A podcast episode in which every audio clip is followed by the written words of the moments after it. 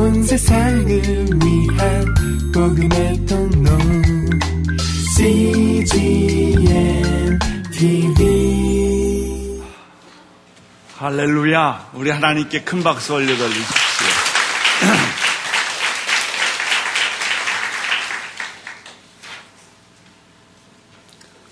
아, 오늘은 니에미야 13장 마지막 장을 공부합니다. 음, 느헤미야는 12장까지 사실 이야기가 정리가 됩니다. 어, 그런데 13장은 어, 어, 하나의 부록같이 생겨진 장인데 거기에는 굉장히 중요한 어, 네 가지 종교 개혁 또는 신앙 개혁에 대한 얘기가 씌어져 있습니다. 1절부터 9절까지 오늘의 말씀은 성전을 깨끗이 하라라는 말씀입니다. 10절부터 14절은 11절을 철저히 지키라 하는 이야기입니다. 또 15절부터 22절까지는 안식일을 철저히 지켜라. 어, 네 번째 23절부터 31절까지는 어, 이방 여자와 결혼하지 말고 어, 또 결혼을 깨끗하게 정결하게 지키라라는 말이 나옵니다. 별로 별로 새로운 말은 아닙니다. 늘 우리가 지키는 말씀이고 그렇기 때문에 늘 이것은 익숙하게 지키는 말이기 때문에 소홀히 하기가 쉽고 내 스타일로 또 내 방법으로 이걸 살짝 바꿀 때가 참 많습니다. 그 첫 번째 신앙 개혁은 성전을 깨끗이 하라는 것입니다. 구약에서는 성전은 제사를 지내는 주 임무가 있었고 신약에 와서는 예배와 양육과 파송이라는 중요한 주제를 가지고 있는 것이 신약 성경입니다. 어, 그런데 신앙생활을 오래 하다 보면 자기도 모르게 형식화되고 또 자기도 모르게 예, 굳어져 가는 것입니다. 그래서 교회에 오는 것이 별로 새롭지도 않고 감동도 별로 없게 됩니다. 이렇게 빠지게 되면 아, 네 가지 우를 범하게 된다는 것이죠. 첫째는 교회에 대해서 시큰둥한다는 것입니다. 아, 교회가 얼마나 중요한지 내 신앙생활의 중심인데도 여러분 신앙생활을 잘 못하게 되면 자연히 교회를 빠지게 되고 여러 가지 변명을 하게 되고 여러 가지 이유를 대서 교회를 우습게 생각하는 경우가 많습니다. 두려워하지도 않고 어, 자기식으로 하나님식으로 교회를 섬기지 않고 자기식으로 어, 교회를 섬기게 됩니다. 이제 이렇게 되면은 생활이 흐트러지고 뭐가 잘 안 돼요.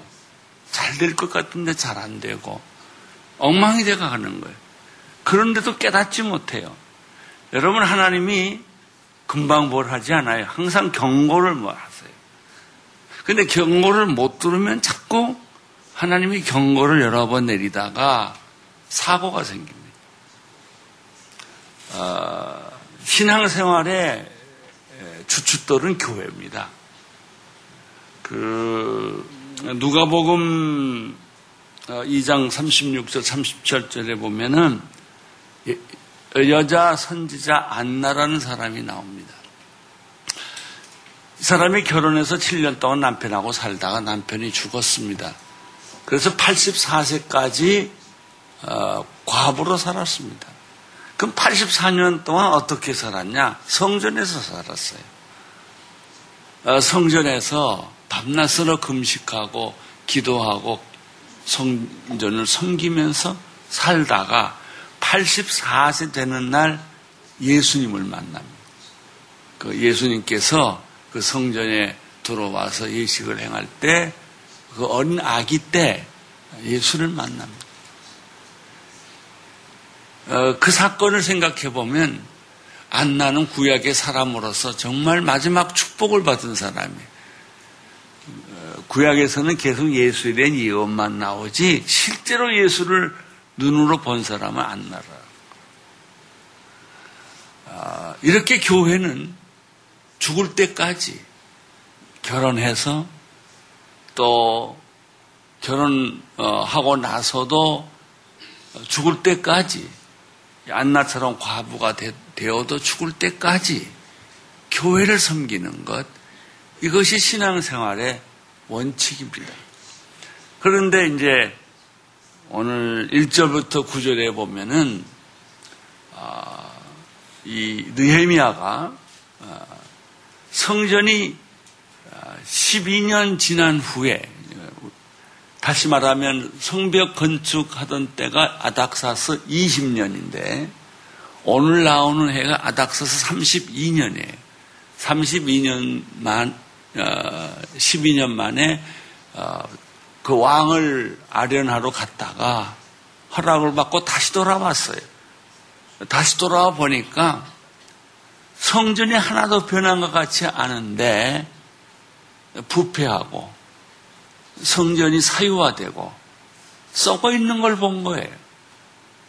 느에미아가 어, 성경을 보면 그렇게 화를 내는 성격이 아닌데 이 부분에 관해서는 엄청나게 화를 냅니다.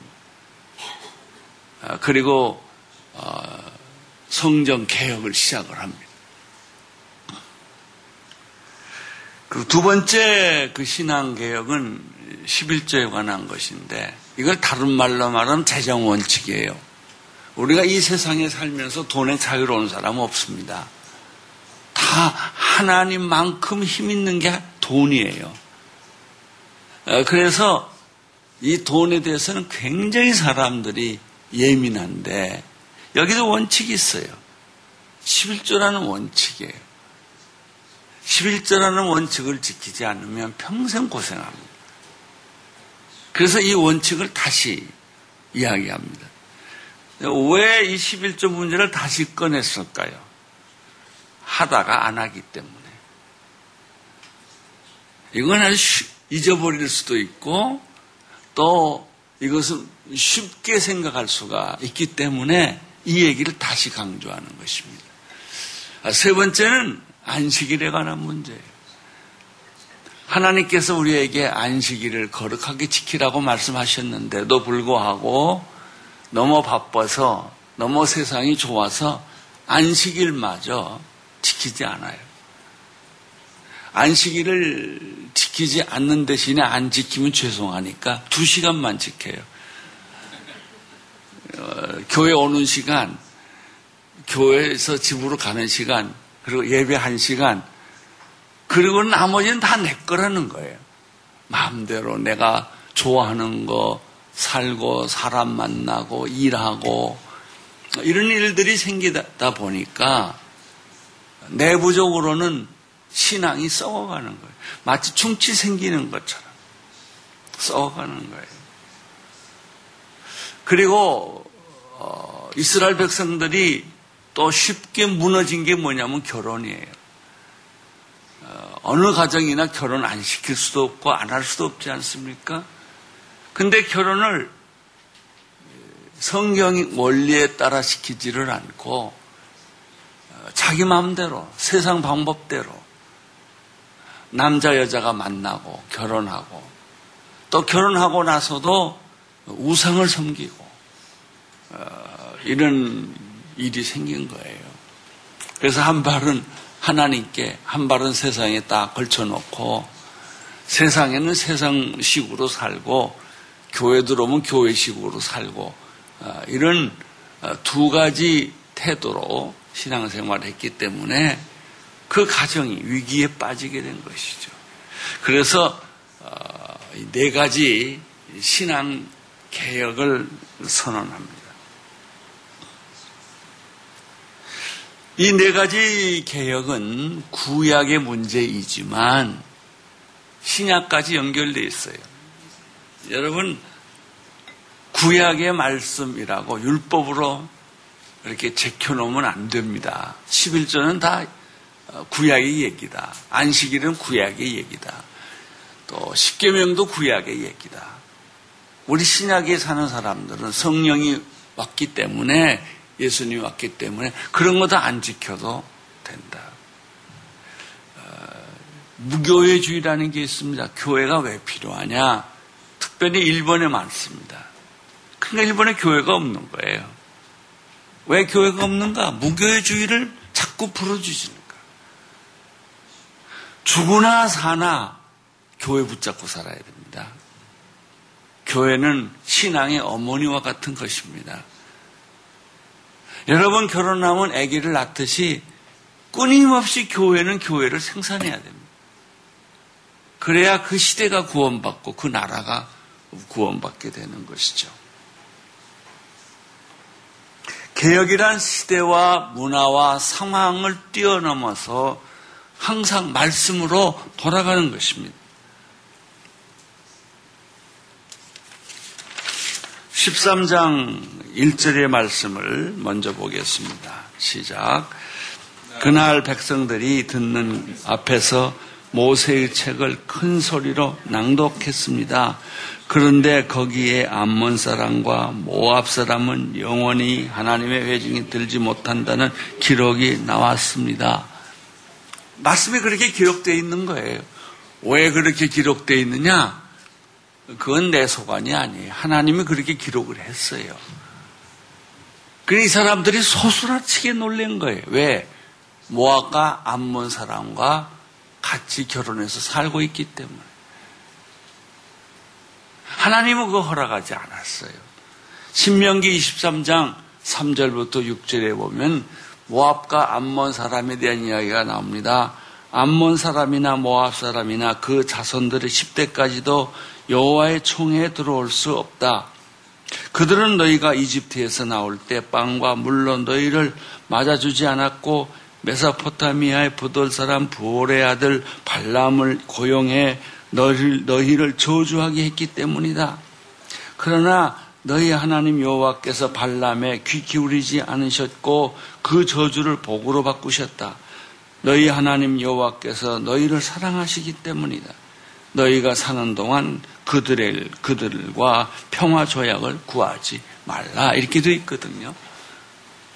어, 그러니까 이 말을 어, 쉽게 바꿔버릴 수 있어요. 어, 내가 모압과 암몬의 가족들과 결혼을 하고 나면 그 다음에 얽히기 시작하는 거예요. 양가가 얽히기 시작을 하고 또 여호와를 믿는 이스라엘 백성과 우상을 섬기는 이방인과 얽히기 시작을 해요. 여기서는 주로 어, 여자들이 우상을 섬기는 집에서 태어났기 때문에 그런 일이 생기는 것입니다. 우리는 그 대표적인 예로 그 유명한 어, 솔로몬 왕이 부인을 잘 못 얻어서 어, 아주 큰 낭패를 보지 않았습니까? 마치 이것이 아, 아, 이것을 가리켜 하나님이 이방인들을 경계하라고 하신 것입니다. 개혁은 아까 말씀한 대로 처음 정신 하나님의 말씀으로 돌아가는 것입니다. 성벽 건축할 때가 아닥사스다 왕 20년이었습니다. 벌써 12년이 지났어요.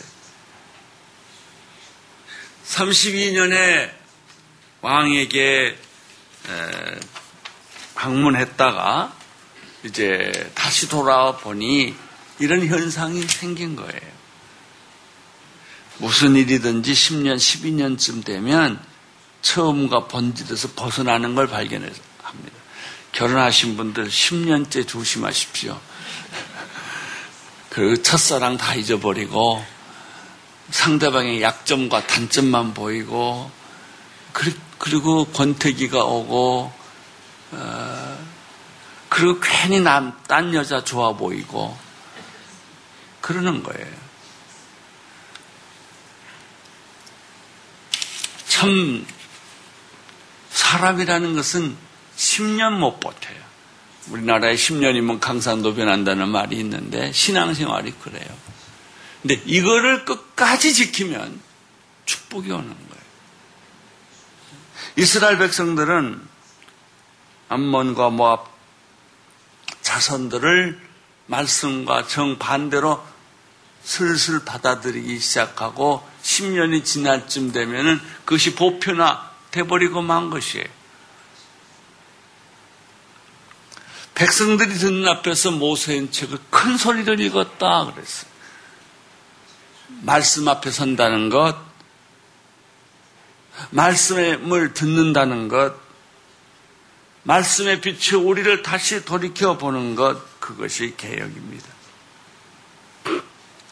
그때 우리가 어떻게 틀렸는지, 어, 얼마나 틀렸는지를 알게 됩니다. 그 전까지는 내가 얼마나 틀렸는지, 어떻게 틀렸는지 다 서로서로 비슷하기 때문에 또 나만 그런 게 아니고 주변이 다 그렇게 되기 때문에 그걸 구분, 영적으로 구분을 못 합니다. 그래서 이 말씀을 듣고 그들이 잘못됐다는 것을 깨닫고 즉시 회개를 했습니다. 개혁이란 즉시 회개하는 것입니다. 기다렸다 하는 것이 아닙니다. 조금 생각해보고 하는 것이 아닙니다. 3절을 보십시오. 시작.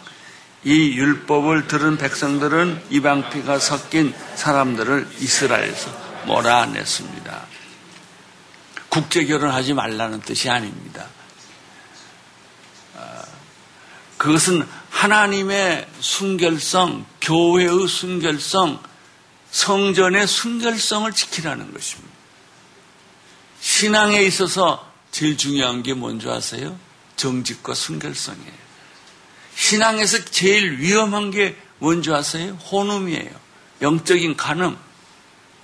우리가 세상적으로도 간음을 어, 가정의 파괴로 보, 보지 않습니까?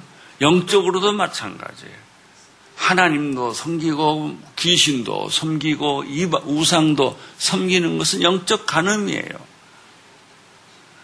이것은 굉장히 하나님이 진노하는 일입니다. 신명기 어, 어, 여러분 십계명의 첫 계명이 뭐예요? 하나님 외에 다른 신을 섬기지 말라고 그러지 않았어요. 이 십계명은요 거꾸로 말하면 귀신 쫓는 방법이에요. 십계명에 있는 모든 얘기가 귀신들이 하는 얘기예요. 그러니까 하지 말라는 거예요. 그런데도 불구하고 어, 우리는 내 마음대로, 내 정욕대로, 내 이성으로 모든 일을 하기 때문에 신앙이 헷갈린 거예요. 여러분 신앙생활을 분명하게 해야 돼요. 흑과 백처럼 이것이 우물우물 되면 안 돼요. 다원주의, 혼합주의 이것이 문제예요. 제가 옛날에 영화 감독 한, 한 분이 영화를 찍고 그 다음에 그 사람들은 꼭 고사를 지내는데 나보고 와서 예배를 드리라는 거예요. 왜냐하면은 그 감독이 예수 믿는 우리 교인이었기 때문에. 그래서 갔죠. 그래서 일부는 예배를 잘 드렸습니다. 예, 목사님 좀 나가세요. 나가세요. 자꾸 그러더라고. 알고 보니까 돼지 대가리 잡아놓고 또 고사를 지내더라고요. 왜 영화판에서는 꼭 고사를 드려야 된다는 거죠. 화가 났어요, 내가. 그럼 왜 날 불렀냐? 어, 그렇게 어, 양다리를 거치고 신앙생활 하려면은 어, 왜 나를 불렸냐? 그러니까 예배를 안 드리면 죄송할 것 같고 또 귀신을 안 섬기면 망할 것 같고 이제 그래서 이제 그런 일이 있었습니다. 그들은 소스라치게 놀랐습니다. 자기들이 잊고 있었던 것, 아니, 회피하고 싶은 것. 그 문제만은 회피하고 싶은 것. 그것을 직통으로 들었기 때문에 그렇습니다.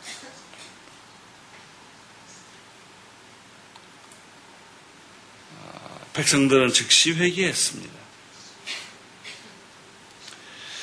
교회의 경우도 마찬가지입니다. 하나님의 성전을 거룩하게 지키지 못하면 망합니다. 교회는 하나님의 집이에요. 구약에서 성전이라고 한다면 신약에서는 교회예요.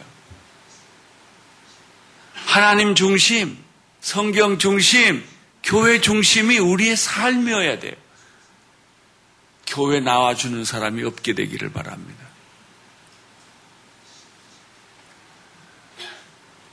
여러분, 신앙생활 잘하고 싶습니까? 하나님께 축복받고 싶습니까? 교회 중심으로 사세요. 이 교회 저 교회 다니지 마세요. 어, 교회를 하나를 정하고 충성하세요. 그것이 축복받는 길입니다.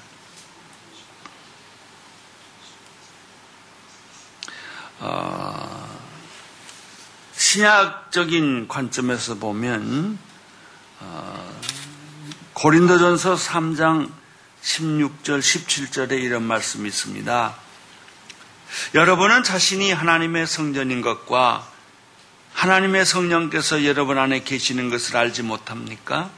만일 누구든지 하나님의 성전을 파괴하면 하나님께서 그 사람을 멸하실 것입니다. 이는 하나님의 성전은 거룩하기 때문입니다. 바로 여러, 여러분이 하나님의 성전입니다. 그래요. 그래서 가늠하지 않아야 될 이유가 거기 있는 내가 하나님의 성전이니까. 왜 하나님의 집에다가 담배의 연기를 자꾸 들었다 뺐다 하고 거기다 독한 술을 자꾸 집어넣냐 이거예요. 내 몸은 그 성전이에요. 교회를 거룩하게 하라는 거예요. 거룩이 능력입니다. 거룩한 사람은 마귀에게 지지 않습니다. 여러분, 우리는 생각으로 수많은 죄를 져요. 여러분의 생각까지 하나님의 말씀으로 가득 채우기를 바랍니다.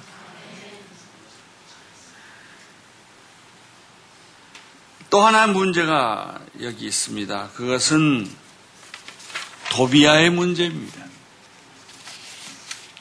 성벽을 건축할 때 산발락과 함께 느에미아를 괴롭힌 사람이 누굽니까? 도비아였습니다. 얼마나 나쁜 방법으로 모함하고 음모를 꾸미고 성전을 짓지 못하 성벽을 짓지 못하도록 괴롭혔습니까? 그런데 이 도비아와 친하던 한 제사장이 있었어요. 그 사람이 창고를 맡은 어, 제사장이었는데 도비아에게 그 창고의 방을 내준 거예요. 4절, 6절, 13장 4절, 6절을 읽겠습니다. 이 일이 있기 전에 우리 하나님의 집의 창고를 맡고 있던 제사장 엘리아섭은 도비아와 가깝게 지내며 그에게 큰 방 하나를 주었는데 그 방은 전의 곡식 제물과 요항과 성전의 물건을 두고 레이 사람들과 노래하는 사람들과 성전 문지기들을 위해 11조로 거둔 곡식과 새 포도주를 기름을 제사장에 주는 모든 재물을 둔 방이었습니다. 그러나 이 모든 왕 일이 진행되고 있을 때 나는 예루살렘에 없었습니다. 바벨론 왕 아닥사스다 42년에 내가 왕이 갔다 며칠 후에 왕의 허락을 받고 돌아오게 된 거예요. 어, 돌아오고 보니까 성전의 방 안에 도비가 있는 것을 발견한 거예요. 제사장이 성전을 개인적인 친분과 개인적인 관계로 이 방을 사용한 거예요. 하나님 창고에 쓰이는 모든 물건을 밖으로 다 던지고 던져지고 그 방에는 도비아가 대신 들어가 살았습니다. 이것도 오랜 세월이 지나니까 사람들의 생각이 다 무디어졌어요. 11조에 대한 것도 안식에 대한 것도 성전에 대한 것도 형식만 지키면 됐지 내용을 안 지키고 자꾸 타협을 했단 말이에요. 그러다 보니까 암몬 사람, 모압 사람을 받아들이기도 하고 또 도비아까지 그것도 성전 창고에 방을 주어서 살게 한 거예요. 다시 또 말합니다. 10년 지나면 생각 다시 해야 돼요. 뭐든지 변해 있어요. 뒤틀려 있어요. 원형하고 달라요. 국가도 마찬가지고 사회도 마찬가지고 교회도 마찬가지고 가정도 마찬가지입니다. 우리의 결혼도 사랑도 다시 생각해 봐요. 어딘가 많이 변해 있을 거예요. 13장 7절에서 9절까지 읽겠습니다. 시작. 다시 예루살렘으로 돌아왔던 것입니다. 그제야 나는 엘리야십이 도비아를 하나님 집들에 있는 방을 내준 이 어처구니 없는 소행을 알게 되었습니다. 나는 너무 화가 나서 그 방에서 도비아의 모든 살림살이를 밖으로 내던지고는 방들을 정결하게 하라고 명령을 내리고 나서 하나님의 집의 기구들과 곡식재물과 유황을 그 방에 다시 들여다 놓았습니다. 여러분 작은 이라 할지라도 아니 뭐 끝까지 그 방 좀 빌려주면 어떠냐. 그러나 신앙적으로는 그게 아니에요. 여러분 쥐가 왜 들락날락 하세요? 우리 집에 쥐구멍이 있어서 그래요. 우리가 결혼 첫날 어, 어느 교수 집 지하 방에서 이제 빌려서 처음 결혼 생활을 했는데 그 집은 밤에 잘, 자려고만 하면요 쥐들이 올림픽을 해요. 얼마나 왔다 갔다 왔다 하고 잠을 잘 수가 없어요. 그러니까 이제 내가 어떻게 하냐면 자다가 이제 기 막대기를 하나 놓고 톡 치는 거예요. 그러면 조용해요. 한참 지나면 또 쥐들이 왔다 갔다 왔다 갔다 해요. 여러분, 그 막대기로 친다가 쥐가 없어지겠어요? 아니에요. 그 쥐를 없애는 방법은요, 쥐구멍을 막아야 돼요. 우리 영혼에 구멍이 뚫렸다고요. 신앙생활에 구멍이 뚫렸어요. 바람도 새고, 쥐도 들락날락 거리고, 내 믿음이 항상 그때 그때마다 상황에 따라 달라지는 거예요. 교회에 오면 예수 잘못되었다는 생각을 하고 교회 문 밖에 나가는 순간 다 잊어버리고 아니 교회에 나갈 때가 아니죠. 예배 드리면서도 계속 딴 생각을 하고 있다가 이제 밖에 나가서 뭘 할까를 생각하는 거죠. 집중이 안 돼요 하나님께. 여러분 사람 이 목사의 제일 큰 고민이 뭐냐면 사람들하고 악수할 때입니다. 저는 아예 교인들하고 악수하는 걸 포기를 했지만은 악수하다 보면은 이 사람하고 악수하는데 이렇게 보니까 내가 아는 사람이 있어요. 내가 그런 실수를 여러 번 했어요. 그러니까 인사받는 사람은 얼마나 기분이 나쁘겠어요. 악수는 나하고 하는데 얼굴은 저기 가서 저 사람을 보고 있고. 그게 잘못된 우리 신앙생활하고 똑같아요.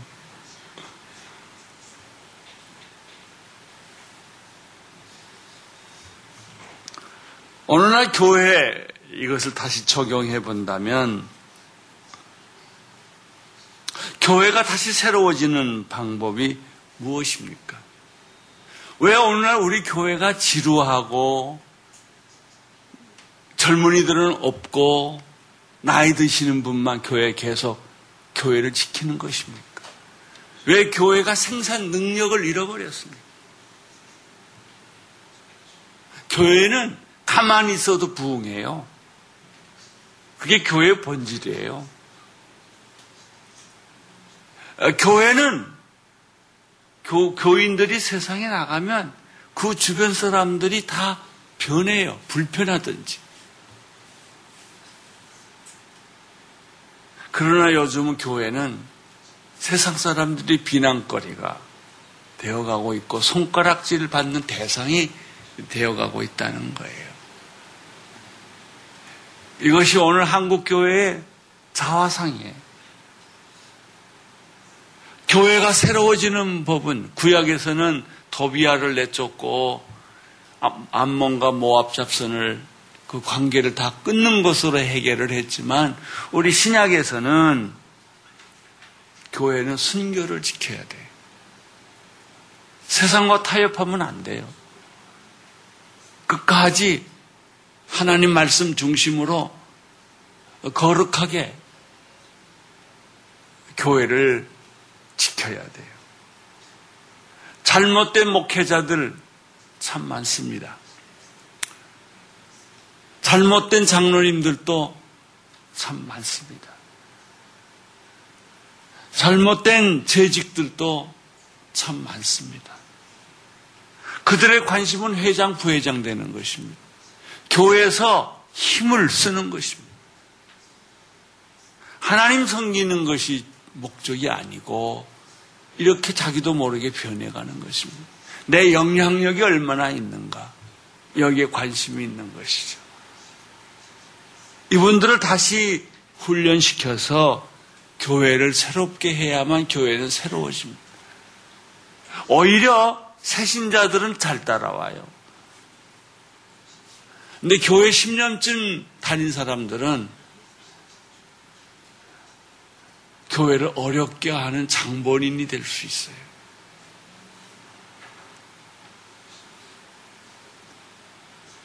오늘날의 모압과 암몬은 누구입니까? 성령 충만하지 않고 말씀 충만하지 않고 하나님의 공동체에 숨어 있어서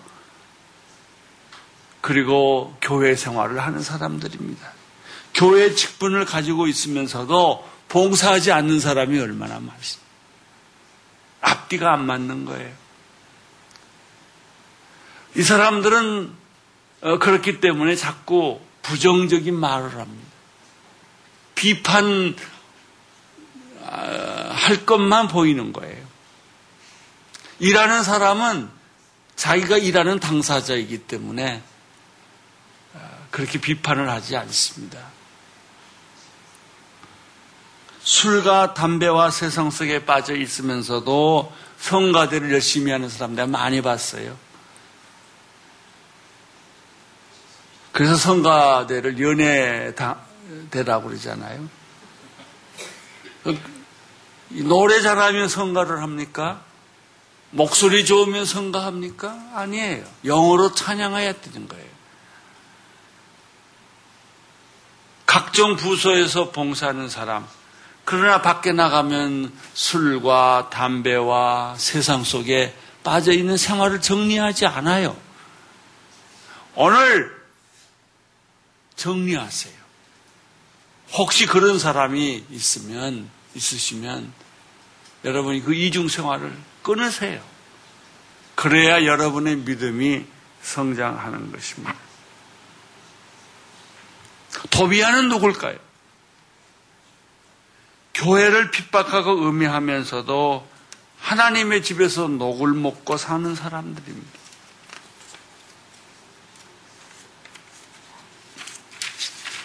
교회가 왜 싸우고 분열합니까? 여러분 가운데 교회 안 싸우는 걸 본 사람이 없을 겁니다, 아마. 그것 때문에 상처받고 교회를 떠난 사람 많아요. 그, 그런 책이 있어요. 상처 주는 교회. 견딜 수가 없었던 것이죠. 너무 상처, 목사한테 상처받고, 교회한테 상처받고. 그래서 이 사람들은 갈 데도 없어요. 왜 싸울까요? 기도하지 않는 사람들이 교회의 주도권을 쥐고 있기 때문에 그렇습니다. 제사장과 친하다는 이유로 함부로 월권을 행하고 하나님의 집을 어지럽히기 때문에 그렇습니다. 대부분의 사람들이 착각하는 이유가 있어요. 내가 세상을 개혁하고 교회를 개혁하겠다고 말하는 사람들. 그 교회 개혁하고 세상 개혁하겠다는 사람 조심하세요. 개혁은 자기가 해야죠, 자기를. 처음에는 정의와 하나님의 말씀을 가지고 싸웁니다. 이건 정의에 맞지 않고 이것은 하나님의 말씀에 맞지 않다고 눈에 불을 켜고 싸웁니다. 그리고 두 번째 착각하는 것은 이 사람들은 나는 정의와 하나님 편에 있다고 생각을 합니다. 그래서 내가 하는 말은 정의요. 내가 하는 말은 하나님의 말씀을 대변하는 것이라고 주장을 합니다. 셋째는 이 사람들은 자신의 허물을 보지 못합니다. 내가 바로 개혁의 대상이요. 문제는 내게 있다는 것은 전혀 보지 못합니다. 그래서 상대방을 비방을 합니다. 정의와 하나님의 하나님이 아니라 나중에는 정의 편도 하나님 편도 아니라 나중에는 무슨 문제 가지고 싸우냐면 자존심 문제 가지고 싸웁니다. 내가 한번 주장했기 때문에 끝까지 가보자 이거예요. 처음에는 하나님 편, 정의 편에서 큰 소리 치다가 여러 가지 상처도 받고 또 여러 가지 문제점이 생기다 보면 약이 오르고 독이 생기고 자존심을 건드렸다 이거예요. 그래서 나는 여기서 도중에 포기할 수가 없다. 너를 반드시 망신 주고 내가 그 자리에서 끌어내야 되겠다. 라고 돌아갑니다. 그리고 그 뒤에는 이기심이 있는 것입니다. 그래서 어떻게 합니까? 교회를 분열시키는 거예요. 아니, 교회를 분열시킬 만큼 문제가 큽니까? 그거보다 더 큰 문제가 어디 있어요? 그거보다 더 망신이 어디 있어요? 그것보다 더 큰 죄가 어디 있어요?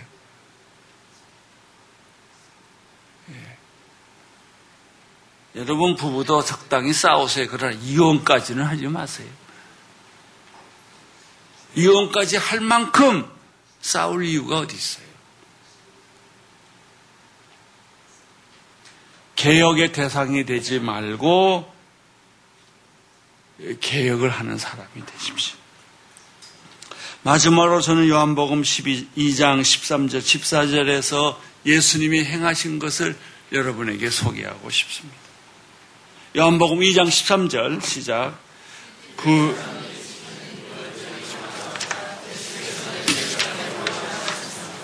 예수께서 성전들에서 사람들이 소와 양과 비둘기를 팔고 또 탁자 앞에 앉아 돈을 바꿔주는 것을 보이셨습니다. 예수께서는 녹분으로 채찍을 만들어 양과 소들을 모두 성전 밖으로 내쫓고 돈을 바꿔주던 사람들의 동전을 쏟고 그 탁자를 덮어버리셨습니다. 그리고 비둘기를 팔던 사람들에게 말씀하셨습니다. 이것들을 여기에서 치워버리라. 내 아버지의 집을 장사는 집으로 말라. 두 가지 기억하십시오. 예수님도 이렇게 했으니까 나도 이렇게 하면 된다고 그래가지고 그렇게 교회를 함부로 하지 마십시오. 저는 어느 교회에서 성찬신 하는 날, 이 떡과 포도주를 놓는데 이 교회에 불만이 있는 사람이 성찬식 도중에 앞으로 나와가지고 상을 뒤집어 버렸어요.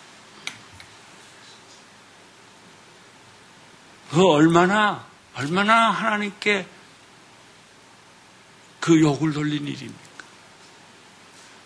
아무리 그 사람의 말이 옳다 하더라도 이렇게 하는 것은 옳은 일이 아니지 않겠습니까?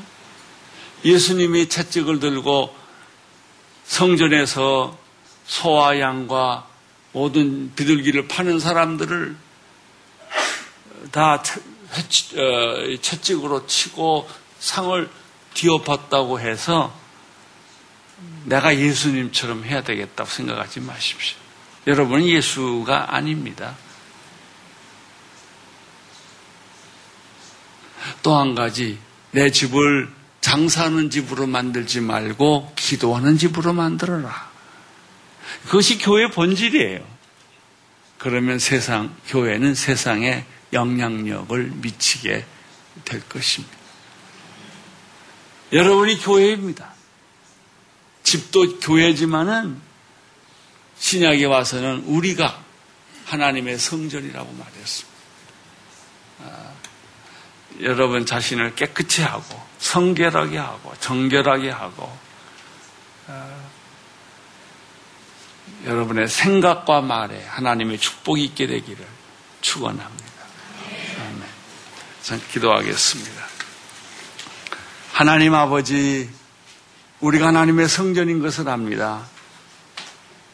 눈에 보이지 않는 교회도 있지만은 하나님께서는 우리에게 눈에 보이는 교회도 주셨습니다.